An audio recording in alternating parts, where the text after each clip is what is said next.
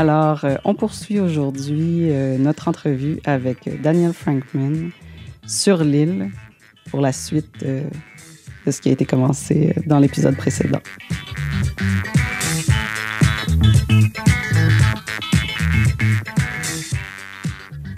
Tu parlais tantôt de Chicharito, c'est ça? Chicharito. Oui. Mais ça me faisait réfléchir à ce que, euh, en tant que personne, ou homme ou femme, peu importe, on réfléchit un peu à, qu'est-ce qu'on représente, qu'est-ce qu'on projette vers soi-même, puis vers les autres aussi. Puis, euh, comment on peut arriver un peu à, à faire ce que Chicharito a fait? Euh, cette espèce de réflexion sur lui-même, ce- cette prise de conscience de Hey, c'est vraiment difficile euh, en ce moment, euh, puis euh, je suis sur le bord de craquer. Comment on. on- quelles avenues tu vois pour qu'on soit capable de faire ce genre de prise de conscience-là, puis qu'on soit capable de se regarder dans le miroir, puis dire comme OK, ben c'est ça la situation, puis reconnaître la situation, comme tu disais? La première chose que je dirais, c'est que par rapport à l'histoire mondiale, les personnes qui ont tenu les communautés, les sociétés et tout ensemble, c'était les femmes. Les hommes sont en train de sortir, faire la guerre, ainsi de suite. Donc, par rapport à, à comment est-ce qu'on arrive à ça, euh, moi je crois que Chicharito l'a fait, la seule façon que tu le fais, c'est en atteignant le, le, le, le, le bas, le bas du Mhm. verre. Il faut que tu ailles la difficulté grave dans ta vie pour, après ça, avoir des réflexions pour dire, OK, qu'est-ce qui va pas dans ma vie? Comment est-ce que je peux changer? Je sais avec, je sais qui m'entoure et qui peut m'aider. Je sais qui peut pas m'aider. Je sais que je peux pas amener ça à ma communauté parce que je vais être jugé. Donc, en faisant cette réflexion dans mon contexte, atteindre ce niveau que, disons, beaucoup de personnes ont déjà fait. On parle de Chicharito parce que c'est quelqu'un de, de- un, un personnage professionnel, connu. Mais j'ai une amie présentement qui passe à travers les pires situations de vie. Mhm. En atteignant les pires situations, euh, l'être humain ressort les choses les plus positives. Mhm. Et pour moi, ça c'est l'île, c'est être positif sur ces thèmes. Et donc, pour un homme d'atteindre ce niveau, ceux qui l'entourent doivent reconnaître aussi qu'il y a une difficulté. Il y a cette, ce concept de la masculinité, il y a la pression d'être homme, en guillemets, et être père. C'est quoi un bon père, en guillemets? Mhm. Ceux qui l'entourent doivent reconnaître qu'il ressent ces pressions. Et ces, res- et ces pressions, ici à Montréal, sur l'île, sont différents par rapport à ceux qui sont, disons, canadiens, en guillemets, et ceux qui viennent de l'extérieur comme immi- immigrants. Mhm. Les pressions euh, et les attentes sont différents. Ouais. Mais ça reste les mêmes sur les hommes que tu dois être pourvoyeur, tu dois faire ça, tu dois être comme ça. Et ça, ça rend que c'est très dur. Et beaucoup d'hommes euh, ne vont jamais pouvoir exprimer leurs difficultés. Ils vont jamais pouvoir atteindre un niveau de confort. Ils vont peut-être toujours sentir qu'ils sont pas assez bons. Euh, et c'est dommage. Euh, mais moi, je crois que en réponse à la question simple, si tu as assez de atouts, si tu as bâti assez de, de outils Mhm. dans ta vie, tu peux justement t'en sortir de beaucoup de choses. Mais si tu as vécu une vie qui était soit stable ou soit par rapport à un parcours qui est attendu pour toi, c'est pas toi qui as choisi, tu dois faire comme ça. Mhm. Ressortir de ce parcours est un peu plus difficile. C'est pour ça que je dis, ben, c'est pas juste aux hommes de, de, de gérer ça eux-mêmes. Mhm. C'est comme être féministe, c'est pas juste les femmes qui vont gérer ça. Les hommes, faut y reconnaître qu'il y a une part à faire. Ouais. Comme les femmes doivent reconnaître qu'il y a une part à faire, que lui, il vit des difficultés et il y a des attentes sur lui qu'il ne peut pas gérer. Et non seulement il ne peut, pas- il peut pas gérer, mais il ne va pas les exprimer, il va les parler avec personne. Hmm. Donc il va se retrouver sur une île sans pont. Et ça, c'est la chose qui est la plus dangereuse. C'est ce qu'on veut éviter. On veut éviter n'importe qui euh, dans la vie, on veut éviter. On dit à nos enfants, on veut qu'ils communiquent, parle-moi. Ouais. Ben, c'est ça. Fait que dans le fond, en tant qu'intervenant ou juste en tant qu'ami ou collègue, euh, frère, sœur, peu importe, comment on, on peut arriver à éviter cette situation-là pour, euh, pour mieux soutenir ces hommes-là ou ces garçons? Euh, l'exemple qu'on a parfaitement, c'est tout le monde a réalisé pendant la, cette pandémie, mon- pandémie mondiale qu'on est, les humains sont sociables. Mhm. Même si ceux qui veulent pas être sociables, ben, ça leur manque. aides sociaux quand même. ça, ça nous manque. Genre, tout le monde, ça leur manque d'aller jouer au sport, euh, jouer au concert, euh, faire. Encore, je dois réitérer que c'est notre travail, chacun de nous, pour reconnaître que peut-être ça va pas bien chez l'autre, même si ça se voit pas. Mhm. Et dans le cadre du travail communautaire euh, et, et- et tout ça en éducation, euh, de ce qu'on voit et ce que le monde dit, c'est que les femmes vraiment vont chercher de l'aide eux individuellement. Ils vont se parler entre eux beaucoup plus souvent, beaucoup plus facilement de tout et de rien euh, que les hommes. Les hommes, on, on voit quelque chose de concret ou à travers quelque chose de concret, concret comme le sport. Mais c'est notre travail de dire, et comme j'ai fait pendant la pandémie, d'aller chercher mes amis. Comment ça va? Mhm. Prendre une marche, c'était la chose la plus soulageante pour beaucoup de personnes qui n'ont pas le luxe de, disons, avoir une vie très, très, très sécuritaire euh, pendant une pandémie. Et je crois que tout le monde a vécu, tout le monde a vécu ça. Mais ces moments d'aller prendre une marche avec des bonnes distanciations le soir pour les hommes quand la famille est couchée, quand les responsabilités euh, you know, tout est bien géré, de soulager ce stress en marchant, c'était la chose la plus importante. Mhm. Et je sais que tous nos auditrices et auditeurs, vous avez tous trouvé des solutions ou des, des pistes ou des, pour essayer de garder ce- une bonne santé mentale. Mhm. Mais en particulier chez, chez, chez mes amis, chez les hommes, tout ça, c'était vraiment euh, quelque chose qui était euh, dur. Mhm. Qui était dur. Ce que j'entends aussi dans ce que tu dis, c'est que, ben, un peu de- à travers ben, tout ton parcours personnel, professionnel et tout, tu as quand même agi aussi en, comme soutien, comme toi-même, comme modèle ou mentor auprès de plusieurs personnes. Puis selon toi, qu'est-ce que c'est un, un modèle ou un mentor ou un soutien? Ben, je sais, je peux confirmer que j'étais un soutien. Ça, je peux confirmer. Ouais. Si j'étais un modèle ou un mentor, pas. tant mieux, j'espère, euh, d'une façon positive.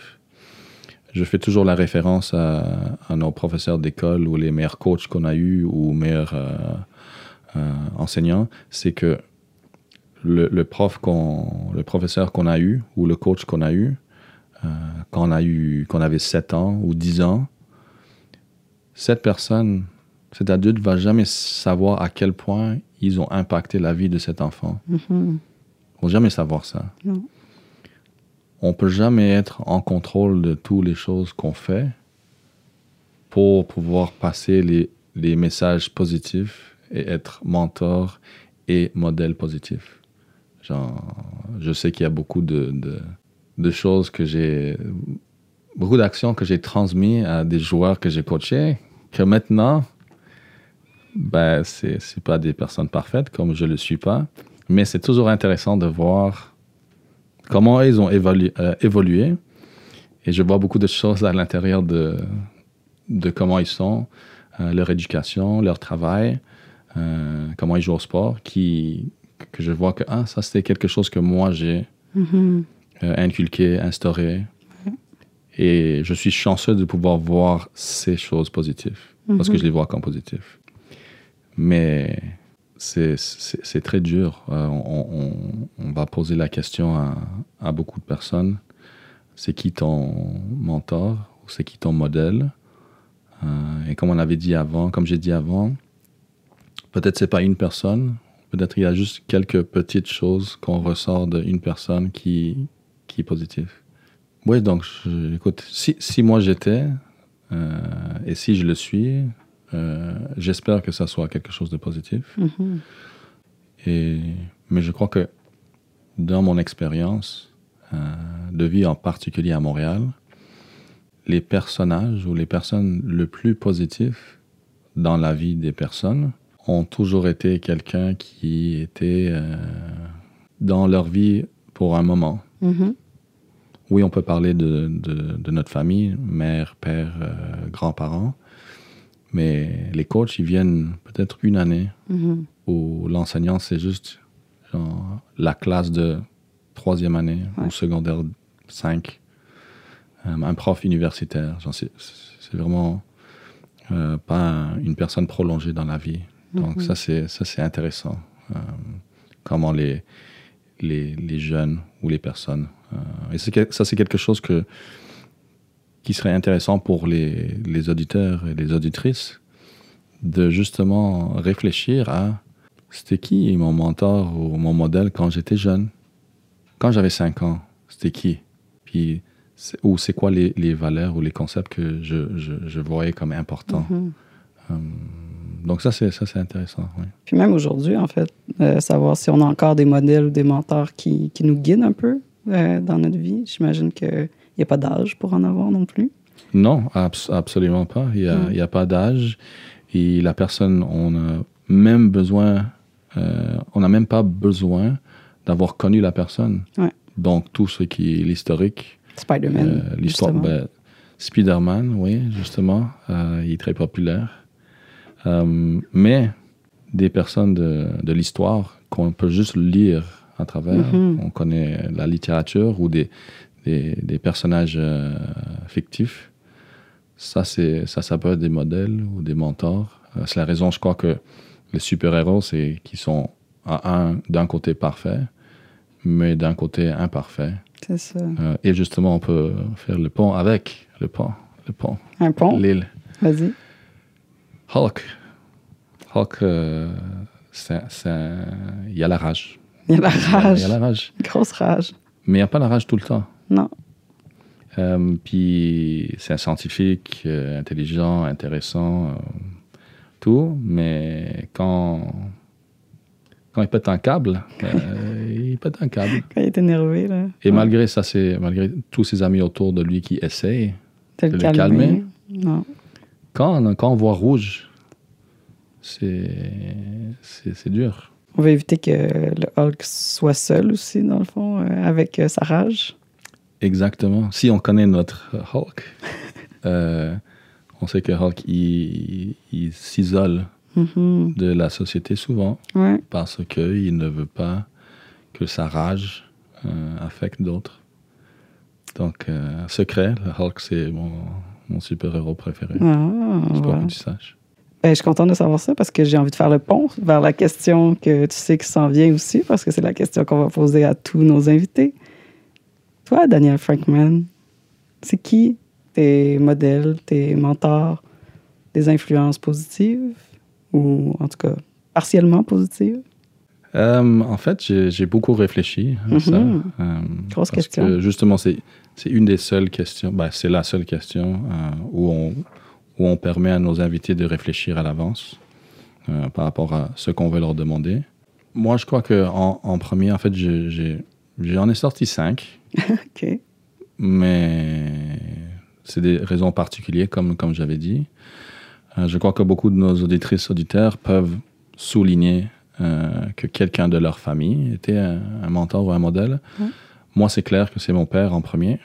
Euh, tout ce que j'ai dans la vie, tout ce que j'ai comme éducation, tout ce que j'ai comme honn- honnêteté, patience, respect, je, je lui dois tout ça. Il n'y a, il y a personne d'autre qui m'a qui m'a démontré rien d'autre euh, à ce niveau, Mhm. euh, mais à travers toute ma vie. Ouais. Et pas en me donnant des, des, des consignes, rien. C'est la façon d'être. C'est la façon qu'il était, la façon qu'il est, la façon qu'il interagit avec n'importe quelle personne sur le globe terrestre, avec du respect. Euh, et c'est ça que j'ai appris. Donc, je peux dire, par rapport à qui je suis, euh, ça doit être, ça doit être mon père. Mhm. Il y a- il y a- ça, c'est clair. Et je sais que pour plusieurs, ça ne va aucunement être leur père. Ça se peut. Parce que euh, les relations sont difficiles tout le temps. Et ça, c'est. Je parle avec nos auditeurs et auditrices de partout au monde. Euh, mais, mais pour moi, en premier, j'étais chanceux d'avoir ça. C'est mon père. Mhm. Deuxièmement, euh, j'ai eu un, un coach. Je ne sais pas si je leur dis leur nom, mais. C'est euh, comme tu le sens. Je sens bien, je me sens bien. OK. Vas-y. Euh, dans ma carrière sportive, Mhm. j'ai eu vraiment, vraiment très peu de, de modèles comme coach. Très peu. Il y en a un ou deux. Ou ben, en fait, il y, en a, il y en a trois spécifiquement au soccer. Je joue en soccer. Puis juste un au hockey, disons. Mhm. Et ça, c'était vraiment pour des raisons pertinentes, genre pas pendant plusieurs années. Donc, un, c'est un coach que j'ai eu euh, au cégep. Euh, il s'appelle euh, Lionel Joseph. Mhm. Ça tombe, c'est intéressant qu'avant qu'on décide de faire le podcast, il y a eu un livre qui était écrit par rapport au soccer québécois, écrit par Monsieur Freddy euh, Amegavi. Ah oui, bien sûr. Et il a fait une entrevue de Lionel Joseph, Lionel Joseph par rapport à ce, le thème de soccer. Moi, j'ai pas lu le livre encore, donc j'ai très honte. Mais Freddy, on est désolé. oui. Mais apparemment, il a parlé de moi. OK. J'ai pas su. Euh, donc, je vais voir ça. Mais moi, je prends l'occasion de parler de lui parce qu'au cégep, euh, on jouait, disons, plus haut niveau. Euh, puis moi, j'étais un joueur médiocre, on va dire. Mais pas. OK. Peut-être pas médiocre. mais euh, comparé aux joueurs qui étaient, qui étaient aux essais Mhm. et qui étaient dans l'équipe, qui ont beaucoup ont devenu des joueurs professionnels Mhm. en Europe, pas au Canada, au- en Europe. Euh, été choisi dans l'équipe. Euh, et les deux choses qui m'ont resté euh, de, de Lionel Joseph, c'était un, la raison qui m'a choisi, je crois, c'était par rapport à l'effort qui était démontré. Mhm. Peu importe la situation, tu t'entraînes bien et tu montres l'effort. C'est tout. Et le fait qu'il a eu cette confiance en moi pour dire, lui comme pédagogue et dans son métier, il- comme éducateur, et avec toute son expérience, je suppose qu'il a vu beaucoup de joueurs, beaucoup de joueuses. Et chez moi, il a, bu- il a vu, il m'a sélectionné pour mon effort. Et pour moi, euh, quelqu'un qui ne parle pas beaucoup, euh, si un adulte démontre une confiance en toi, même si tu ne le comprends pas, tu, tu es valorisé, tu es confiant, tu es heureux et tu as démontré pour lui et pour l'équipe, bien sûr, qu'est-ce que tu peux faire. Et finalement, on a gagné le championnat provincial, ce qui était inattendu, mais, euh, mais je veux dire que lui, c'était un des. Lionel Joseph, c'est définitivement un de mes modèles, modèles mentors, mais vraiment dans tout ce qu'il fait. Euh, son approche, sa pédagogie, comme mon père, vraiment, c'est ça. Euh, j'ai eu un, un autre mentor qui était à l'université McGill. Mhm. Euh, aussi, je vais utiliser son nom parce que Oui. c'est quand même marquant. C'est un professeur en anthropologie qui s'appelle John Galati. OK. Puis lui a passé beaucoup de temps, sa carrière, c'est euh, en Afrique de l'Est, Mhm. euh, ses études.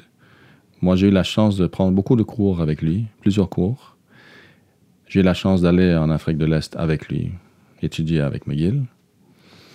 Et il a reconnu chez moi, euh,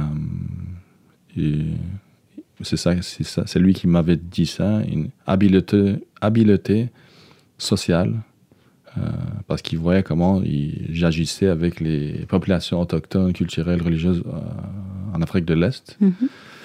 Et il me disait toujours, Daniel, tu sais, l'éducation, c'est pas pour, pour- pour tout le monde. Tu sais, quelqu'un avec ta façon de décrire des choses, ta, ta passion, ta patience, tu devrais rentrer en journalisme. Parce que tu écris avec une passion, tu décris des choses avec une passion. Et donc pour lui, quand il me parlait de, des cours où j'étais avec lui, Ouais. on parlait jamais vraiment de, de la substance, de l'évaluation du cours. On parlait justement de la réalité du terrain, la réalité de l'influence ou l'impact positif de l'anthropologie culturelle. Puis ça, ça me fascinait beaucoup qu'un professeur prenne le temps de discuter avec un étudiant, d'aller plus loin dans les réflexions du cours et suggérer une carrière qui n'était pas celle qui était là, pas parce que je n'étais pas un bon étudiant, mais parce que il y avait un autre, une autre carrière qui serait peut-être intéressante pour moi Mhm. aussi, avec mes qualités. Donc, euh, j'ai beaucoup apprécié ça. Euh, Mais t'as pas fait de carrière en journalisme, finalement.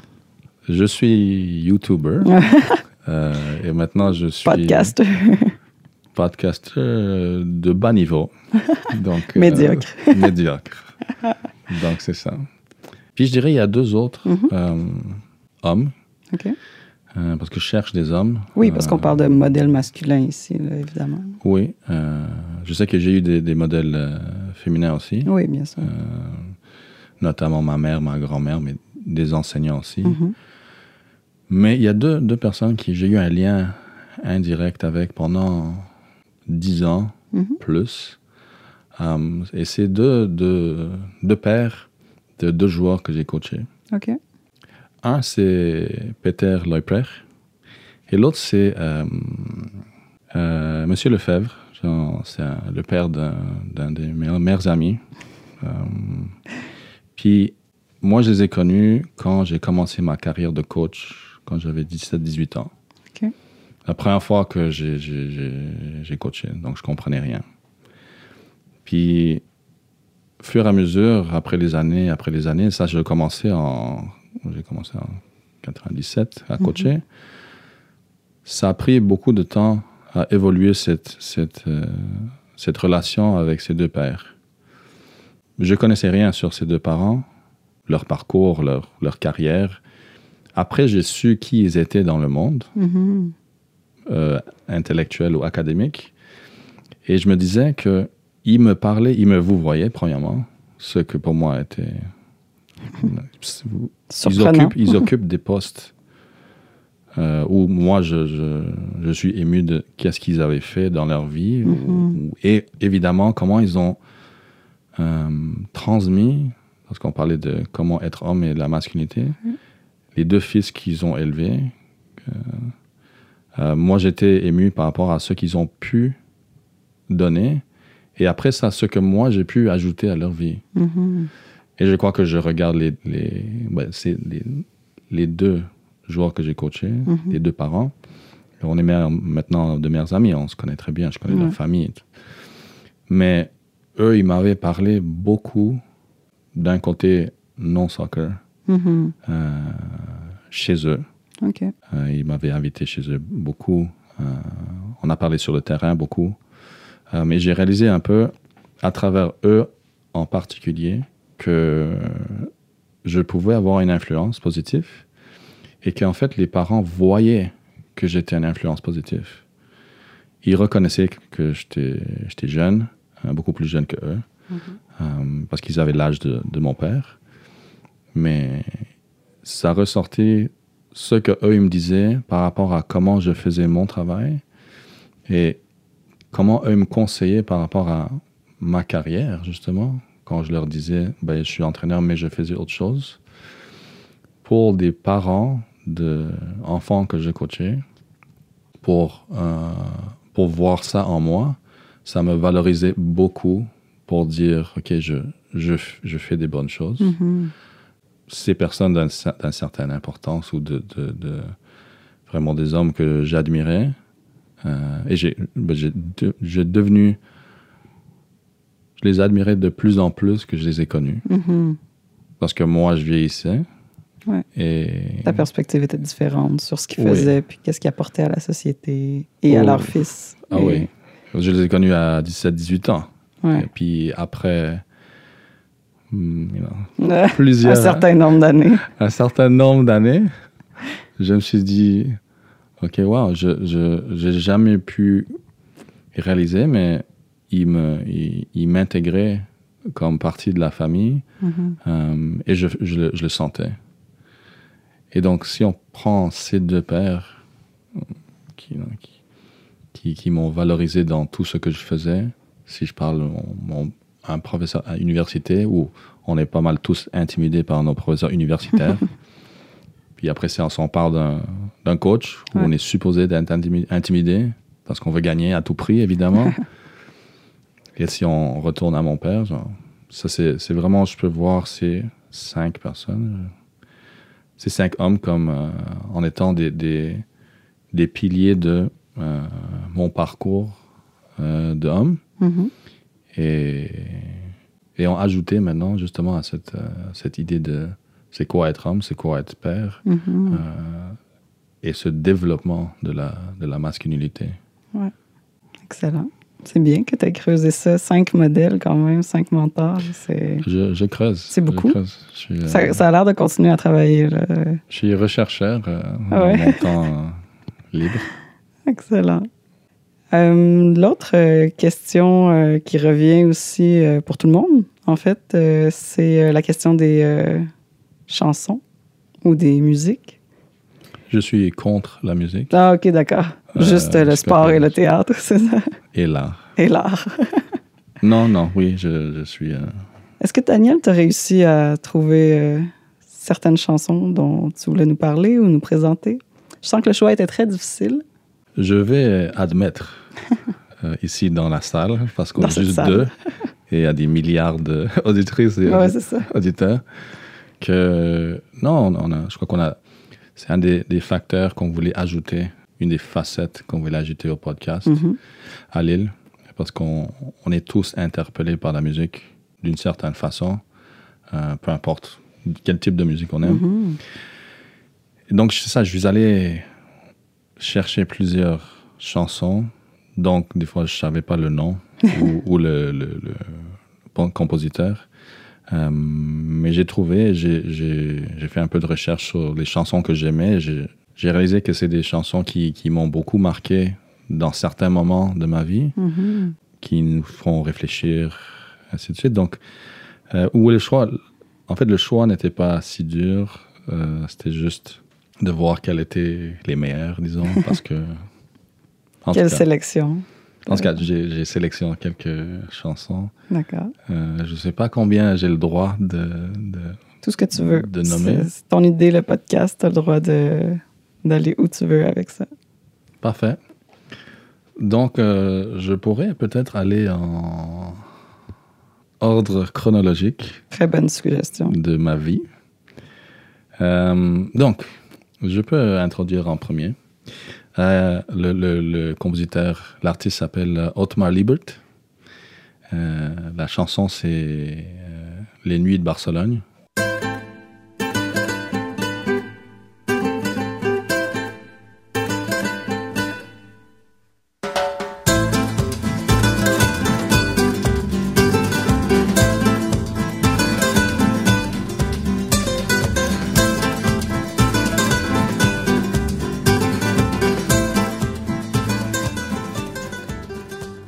Qui est intéressant, c'est justement le parcours des artistes en plus de la chanson. OK. Un, je ne connais pas Barcelone. C'est un des, des- des pays que je ne connais pas. Euh, Barcelone, toi? Oui, oui, effectivement. Je ne connais pas l'Espagne. Oh, je- Euh, Laissez-moi être choquée et surprise de cette euh, affirmation. Oui, et en fait, donc, l'artiste, il est né en 59, il, en Allemagne de l'Ouest, OK. D'un père allemand-chinois et euh, une mère hongroise.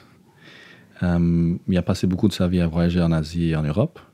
Il a, pas, il a appris le, la, la guitare, notamment le flamenco. Ah. Et moi, j'ai écouté cette musique pour la première fois euh, dans les années 90. Donc, j'ai vécu au Chili un an, Puis justement, cette, cette chanson me fait beaucoup penser à cette première expérience de vie, à vivre dans un autre endroit pendant si longtemps.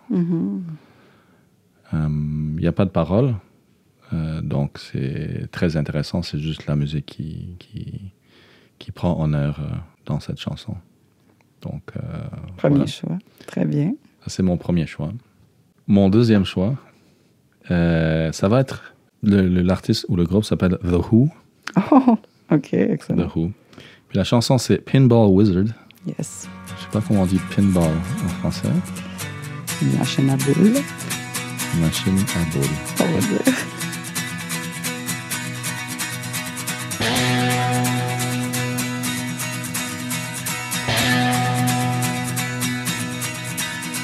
Ever since I was a young boy, I played the silver ball. From Soho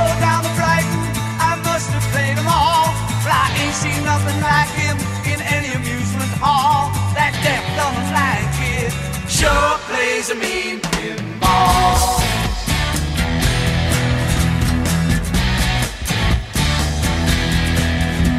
He stands like a statue, becomes part of the machine. Donc en fait, c'est un, groupe qui vient de l'Angleterre. La chanson est faite en 1969. Mhm. Hum, L'artiste a dit que c'était un des, des, des- des chansons le moins organisées ou qu'il a jamais écrit.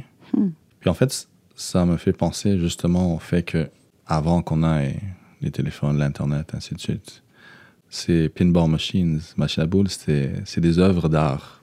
Si jamais nos auditeurs et auditrices vous avez joué au pinball, c'est des œuvres d'art avec des lumières, avec de- de- Du son. son. c'est vraiment de tout. Puis il y a un gros élément mathématique, justement, à- Mhm. à comment on perd et comment on gagne.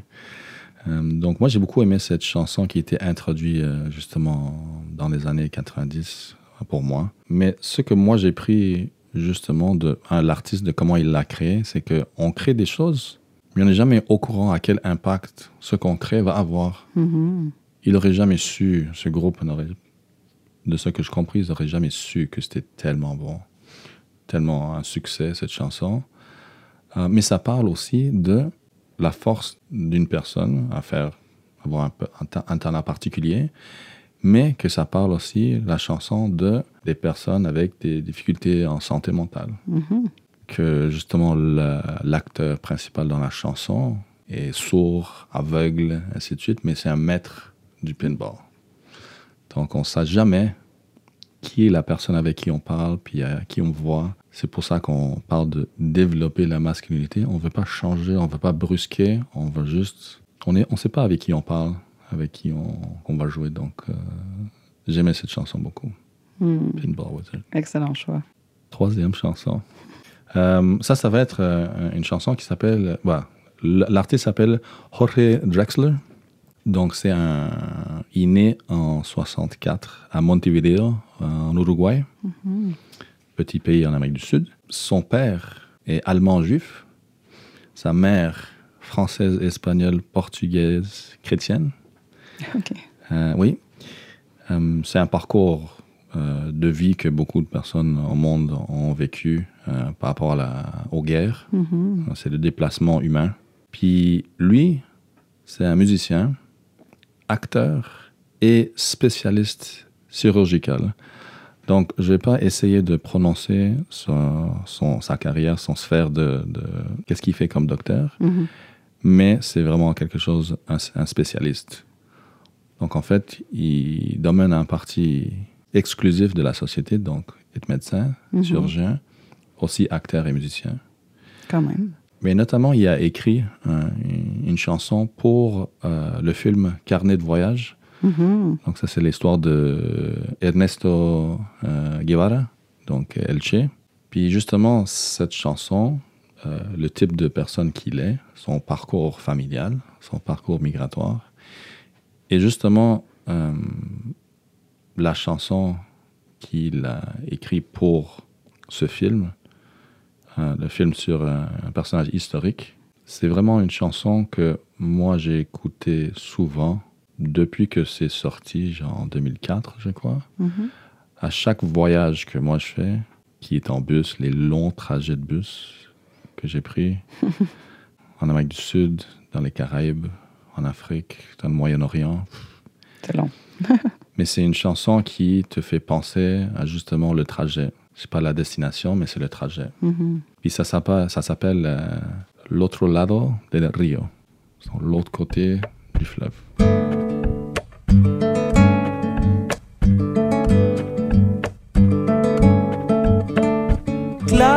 Mi remo en el agua, llevo tu remo en el mío.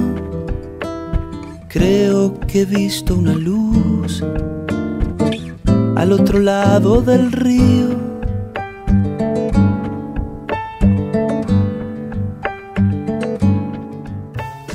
Puis le quatrième choix, euh, c'est une chanson qui. L'artiste, c'est Bon Iver.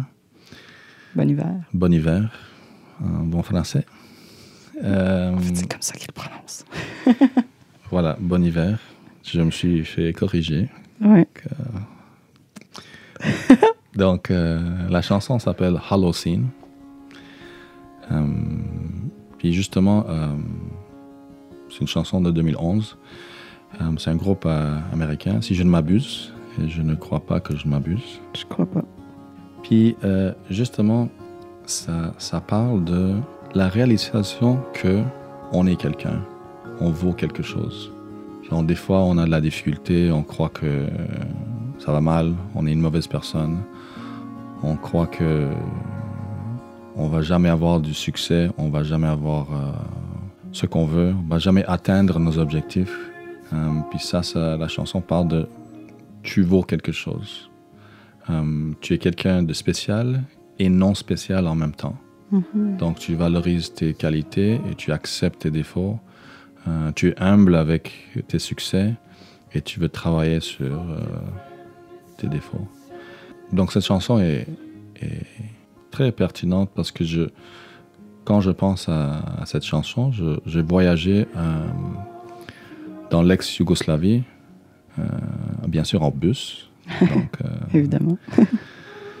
puis, peut-être on ne le sait pas, moi je comprends rien des langues de, des Balkans. Euh, même si j'ai essayé un peu d'apprendre euh, le croate, euh, c'est quand même très dur, je vous admets. Pas ton forte. Je vais garder une petite gêne avec l'anglais, le français, l'espagnol et l'italien. Déjà pas si mal. Mais donc j'ai pris un bus à travers euh, Croatie, euh, Monténégro, Slovénie, euh, Bosnie. Et en fait, le trajet, un des plus beaux trajets que j'ai fait de toute ma vie, c'était de, de la Croatie, de la côte, jusqu'à Sarajevo. Mhm. Et je crois que cette. J'écoutais encore cette chanson dans les passages montagneux avec des rivières, euh, vraiment un- euh, partie du monde spectaculaire.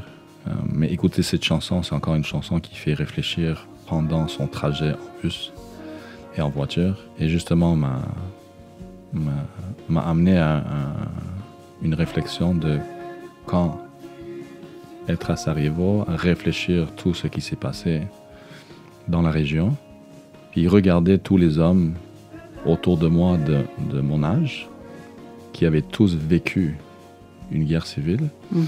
Et je crois que si on parle aux auditeurs, auditrices, si vous venez de l'extérieur du, disons, les États-Unis et l'Europe, vous connaissez quelqu'un, vous avez vécu quelque chose de similaire. C'est quelque chose que je ne vais jamais comprendre parce que je ne vais jamais comprendre. Mais voir la ville de Sarajevo, qui était une ville absolument extraordinaire, église, mosquée, synagogue, un des points tournants dans l'Occident vers, euh, l'Est, comme Jérusalem, comme Tombouctou. Cette chanson me fait vraiment penser au fait que on vaut quelque chose dans la vie. Il faut essayer de faire du bien pour des autres, euh, si on peut, et d'accepter qu'on est spécial et non spécial en même temps. Mais oui, cette chanson me fait beaucoup penser à la, à la beauté de, de cette ville, la beauté et la dureté de la ville euh, et de la région qui, était, j'étais choyé de, de, de pouvoir être là, mais spectaculaire. Donc, euh, oui, je crois que ça, ça complète Tes quatre choix. mes quatre choix.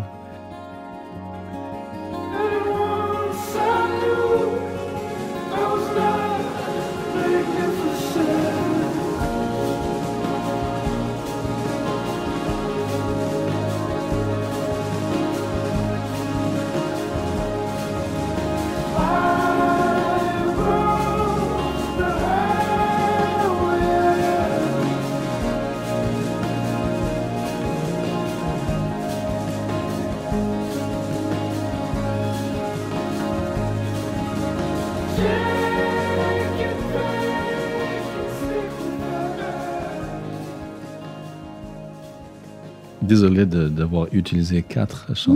Non, ça va. Euh, mais euh, on m'a dit de réfléchir. et, Voilà. écoute, euh, je, je- On peut tout se permettre. Mais en fait, ce qui est très intéressant dans tes quatre choix, c'est aussi quatre compositeurs et musiciens masculins.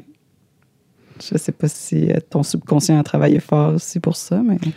D'ailleurs, j'ai fait beaucoup de, j'ai fait la recherche euh, pour la musique. Euh, j'ai, je savais que j'aimais la, la musique, les chansons.